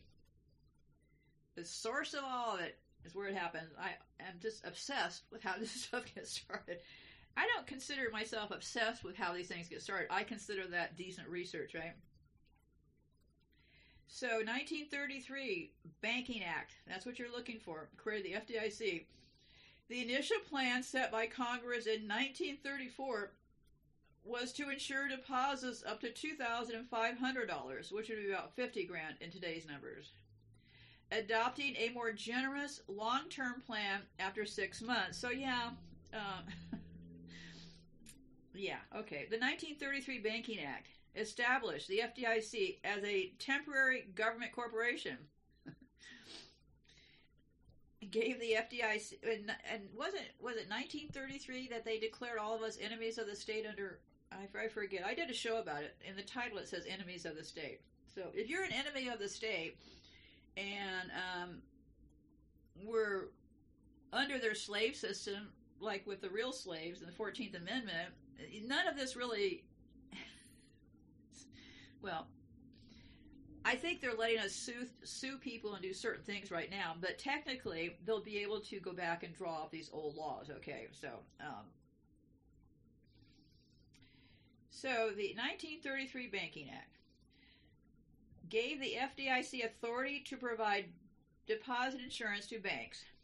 And 1933 was not that long ago, 20 years before I was born, kids. 20 years, okay? Okay, gave the FDIC authority to provide deposit insurance to banks. Gave the FDIC the authority to regulate and supervise state non-member banks. Funded the FDIC with loans in the form of stock contributions from the Treasury and the Federal Reserve banks. Extended federal oversight on all commercial banks for the first time. 1933. Just let that sink in, okay? And I'm not going to get into all of this, but they made separate commercial and investment banking. So they separated commercial from investment, and that was under the Glass Steagall Act, okay? It also prohibited banks from paying interest on checking accounts. Allowed national banks to branch branch statewide if allowed by state law. The Banking Act of 1935, so we went from the Banking Act of 1933, just keep these numbers straight, kids. made the FDIC a permanent agency of the government and provided permanent deposit insurance maintained at the $5,000 level, okay? And what were some of the historical limits? Okay, 1935, they paid up to $2,500. And I think I said that would have been about fifty thousand dollars in today's money. Okay. And then blah blah blah blah blah. They get up 2008. It goes up to 250. It goes from 1980 100,000 to 2008 250,000.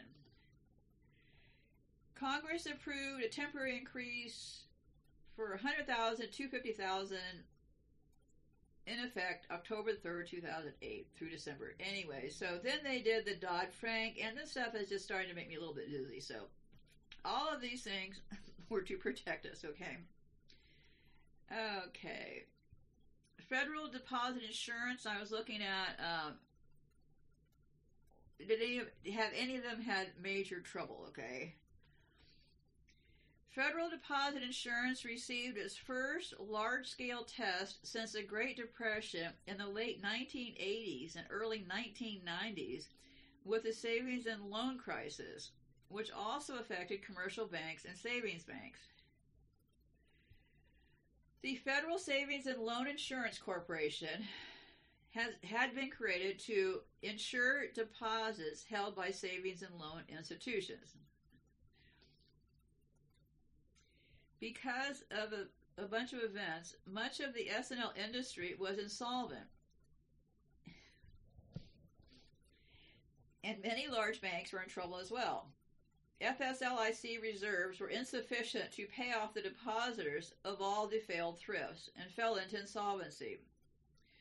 So they absolved that and they came up with something else. This is what takes me time sometimes to get my mind around all these changes. But the changes are pretty good because most people don't spend the time to really understand where they flip the change, right? So changing names like from ARPA to DARPA and all that kind of stuff these people do. Um, so, anyways, they had the trouble with these savings and loans, okay, in the 80s. because they didn't have enough funding. See, where have I heard this before? I don't know. The unions don't fund their things. The banks don't fund their things. Um, hmm, it's like a pretty big pattern to me, but uh, so um, they had this Crisis Reform Act of 1989 and the Federal Deposit Corporation Improvement Act of 1991. And so now federally charged chartered thrifts are now regulated by the Office of the Controller. Yeah, and the state chartered thrifts by the FDIC. So what that means, I don't know. Uh, final combined total for all direct and indirect losses of this stuff was estimated at 152.9 billion. Of this amount, U.S. taxpayers' losses amounted to about 123.8 billion, which was 81% of the total cost. Huh. Yeah, uh, well, I think I see some pretty clear patterns here. Um, and let me read this little story I was getting to here with this why they changed things in 2008. 2008 was our last crisis. Okay, so let's talk about that now. In 2008, 25 U.S. banks became insolvent. Now remember, 2008, we're in 2022, not that long ago, okay? 2000, 25 U.S. banks became insolvent and were closed by their respective chartering authorities. The largest bank failure in terms of dollar value occurred on September 26, 2008, when Washington Mutual, with 307 billion in assets, experienced. I think I talked about this a little bit earlier, so I'm not going to get too. Uh, but what they did, um, the FDIC used their exceptional authority to arrange a non-competitive acquisition of the bank, Wachovia. That's the Washington Mutual Bank. It then established the temporary liquidity guarantee. Because see, all these things are going to come back to haunt us any day here now, right? Because they did this then, so it's already waiting for the lawyers to pick it up from here, right? So the temporary liquidity guarantee, which guaranteed deposits and unsecured debt instruments used for day-to-day payments. I don't know. Um, anyway, so lots of banks. At the end of the year, um, in 2009, Guarantee Bank in Texas became insolvent and was taken over um, and was taken over by this BBVA Compass. It was a U.S. division of a bank out of Argentina and the second largest bank in Spain. This was the first foreign company to buy a failed bank during the financial crisis. So, Bank in Texas fails. Guarantee Bank in Texas fails. August 21, 2009. Who takes it over? well, Argentina and Spain.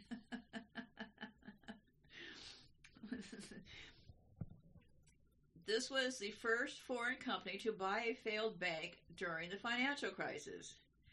In addition, the FDIC agreed to share losses with them of about 11, bill, uh, 11 billion of guarantees loans.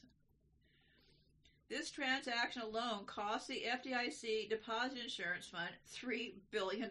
So, I, I, why the FDIC and these people from Argentina and Spain decide to split the losses, okay? At the end of the year, a total of 140 banks had become insolvent. That was the year of 2009. Apparently, although most of the failures were resolved through merger or acquisition, the FDIC's insurance fund was exhausted by late 2009. To continue meeting its obligations, it demanded three years of advance premiums from its members and operated the fund with a negative net balance.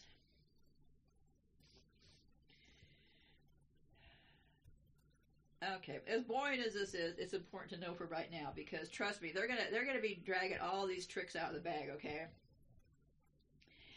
In 2010, a new division within the FDIC, the Office of Complex Financial Institutions, was created to focus on the expanded responsibilities of the of the FDIC by the Dodd-Frank Act for the assessment of risk in the largest systematically important financial institutions. So, yeah.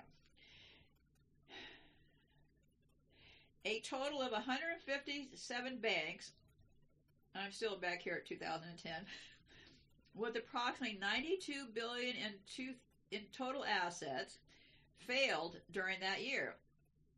The Deposit Insurance Fund returned to a positive net balance starting the I don't know. The then then they had the Dodd Frank Act and um, the Dodd Frank Act required the FDIC to increase to the 1.35% of total insured deposits, um, and they saw no bank failures. Okay, well, what they did was they, when these banks got in trouble, and this is just my version, okay, look for yourself. I think what happened, the banks got in trouble. Then they set up these other agencies to do mortgages and stuff rolling forward. It's more than my brain can handle at this minute. it always looks like they're coming in with the fix, right? But the fix is always a trap. So I will guarantee you right now, I'll put it on recording. All of these laws that I just told you about, Dodd Frank, all these laws are going to come home to roost any day now.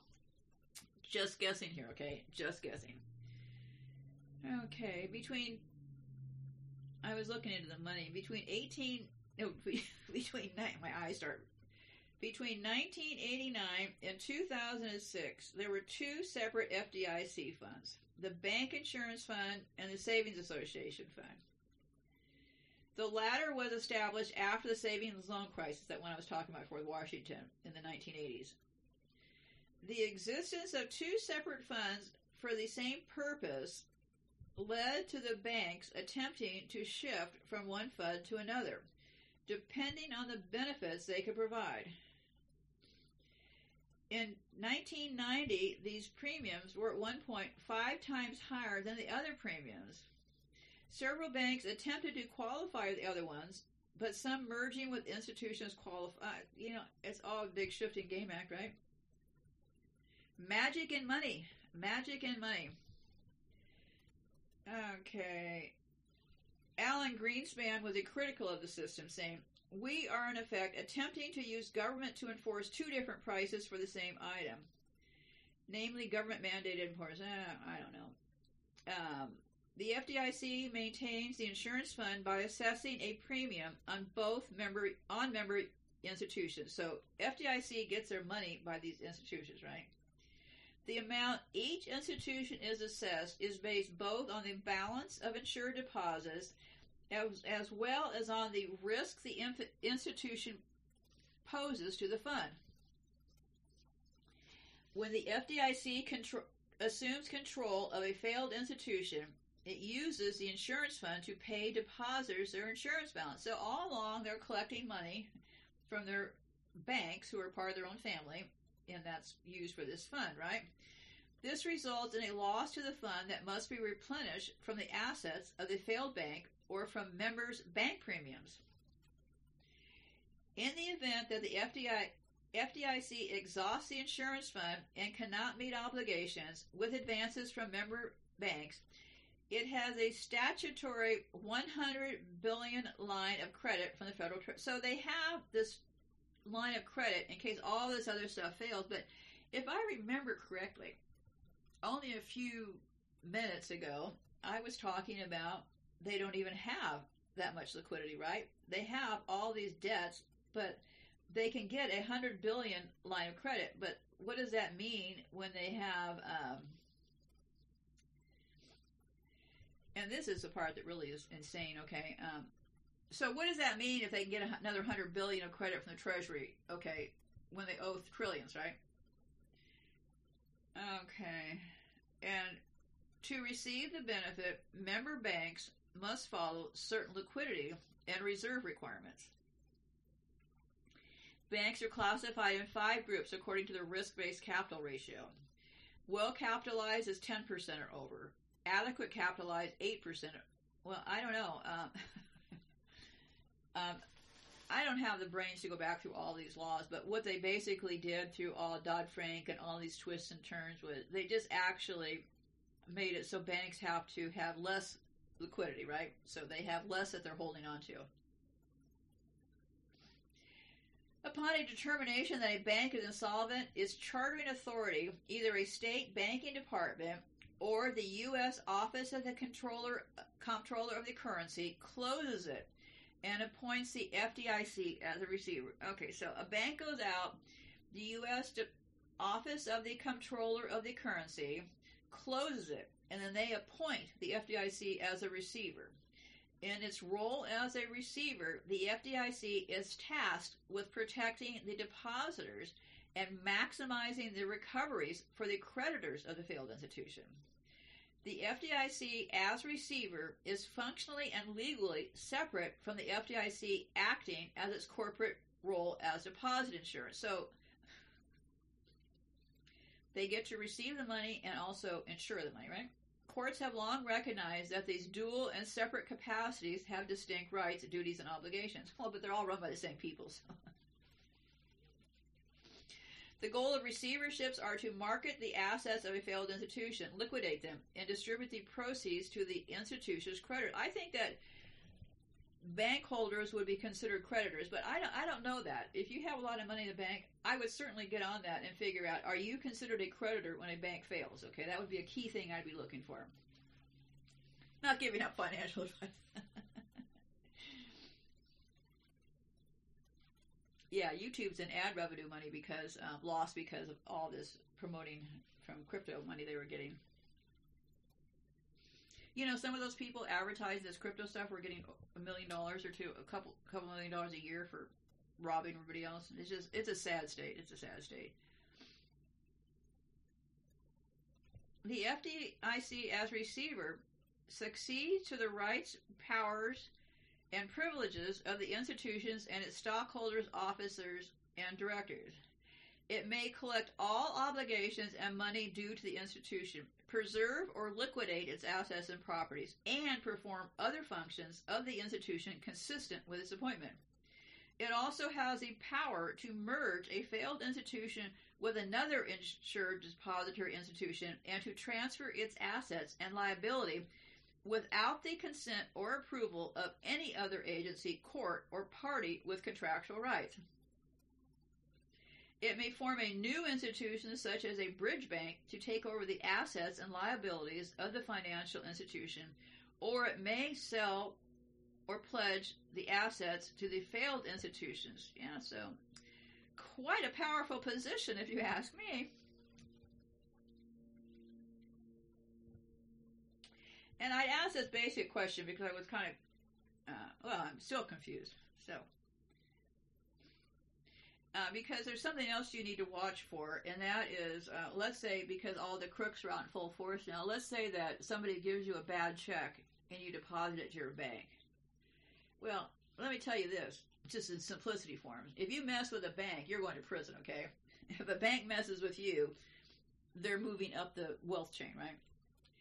So, um, and there, this person said, I deposited several checks, money orders that were fraudulent and did not clear. The bank took the money from my checking account and then froze and or closed my account. Can it do this? Yes, depending on the circumstances, you may be held responsible for the entire amount of the fraudulent check or money order that you cashed at the bank or deposit into your account. Generally, banks may close accounts as explained in your deposit account agreement. You need to understand all these agreements, kids. They got you tied up. Understand what you're doing. So that your agreement may include things about closing your account without notice or low usage or inactivity. They're closing a lot of accounts now, okay? As a bank may freeze transactions in the process of closing your account. If your bank gave you credit if your bank gave you credit for a check or money order that is found to be fraudulent, the bank can reverse the funds from your account. As the payee of the fraudulent item, you must pursue the maker if you wish to seek restitution. So it's going to be up to you. Your bank's rules concerning these issues are provided in the deposit account agreement. So look at that and also do a search for bail-ins. So let me tell you a story about Detroit.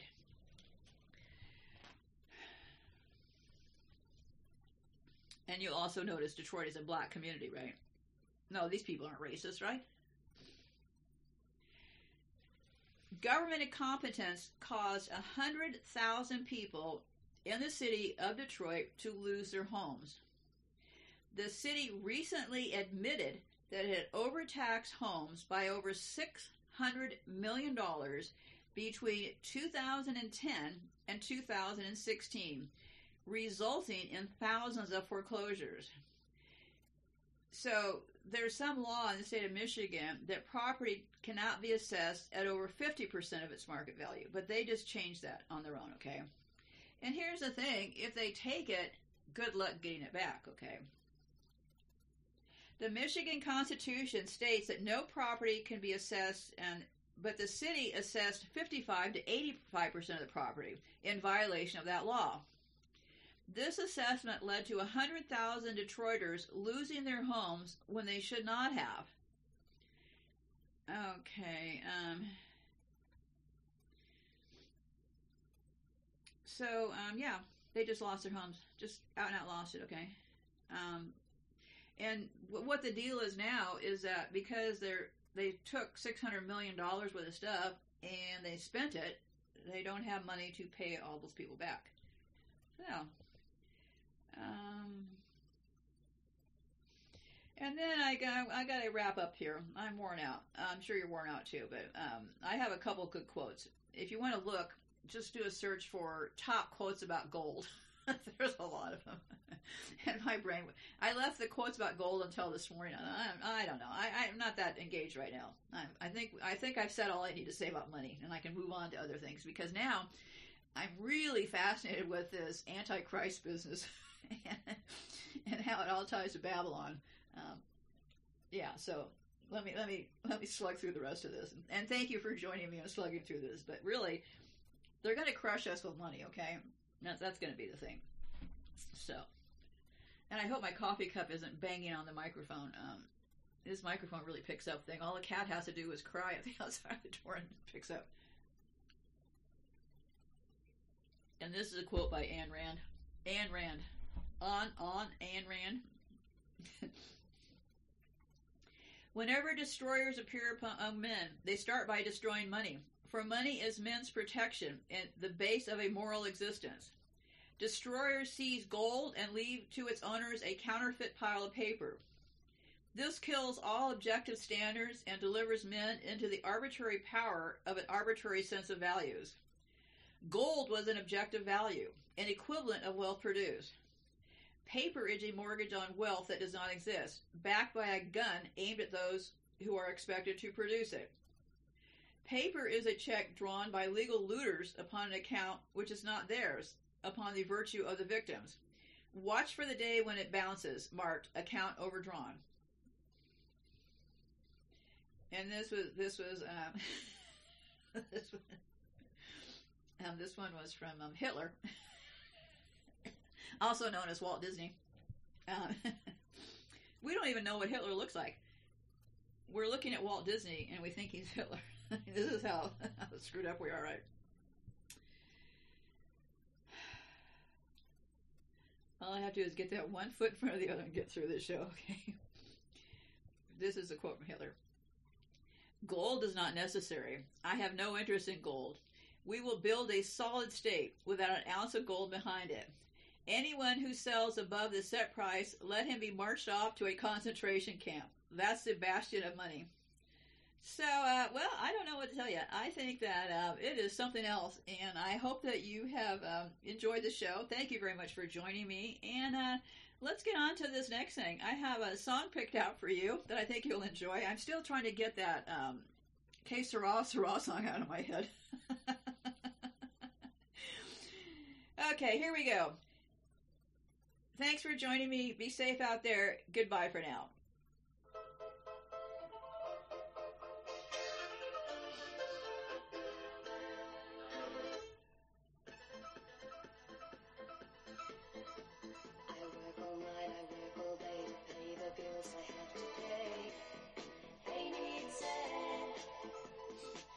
There never seems to be a single penny left for me. That's too bad.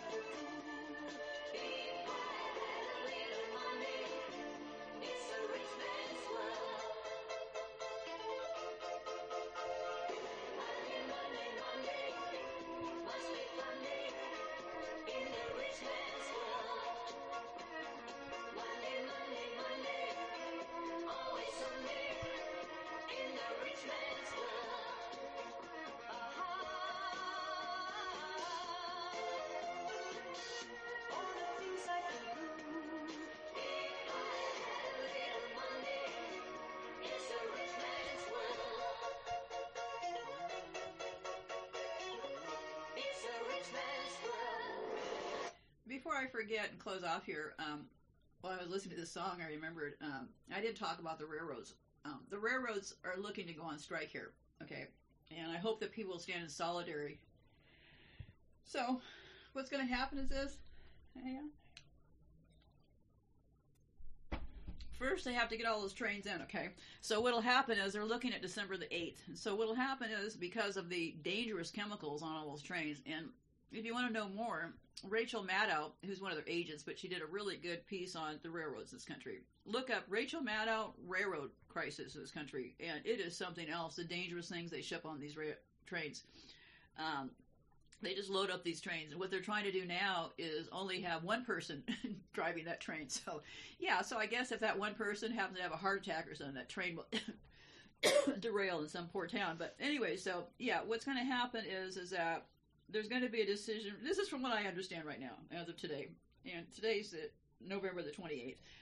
It looks like it's going to happen on December the 8th. Okay, and the workers are not getting time off; they're getting screwed by the unions. And so I have to repeat this: if unions were representing the workers, how did it get so bad? Right? Okay, so um, so they're being denied a lot, and I hope that people stand in solidarity. I believe people will probably raise up and blame the workers, okay? And I hope that you're not going to be one of those people because um, they deserve this.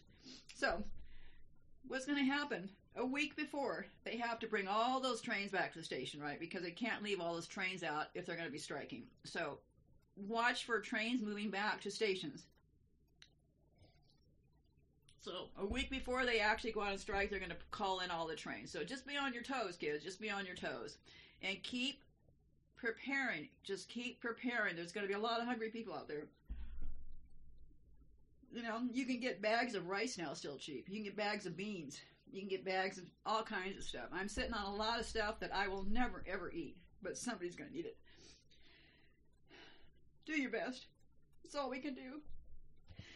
I'm not really sad. It's just that sometimes it gets to me. That's all. That's all. Sometimes it gets to me because I was just dealing so much this week with these different things, and I'm not going to apologize. I'm just commenting. Okay, I'm not. I'm not criticizing myself for showing emotions. Maybe we should have showed a lot more emotions. Maybe none of it should have happened. Okay, but we have to deal with the cards we have in our hands right now. So, buckle up take care as much as you can for those that have just been too buried by this fucking country to get prepared. So just remember, solidarity will win the day, and love is better than hate. Be safe out there.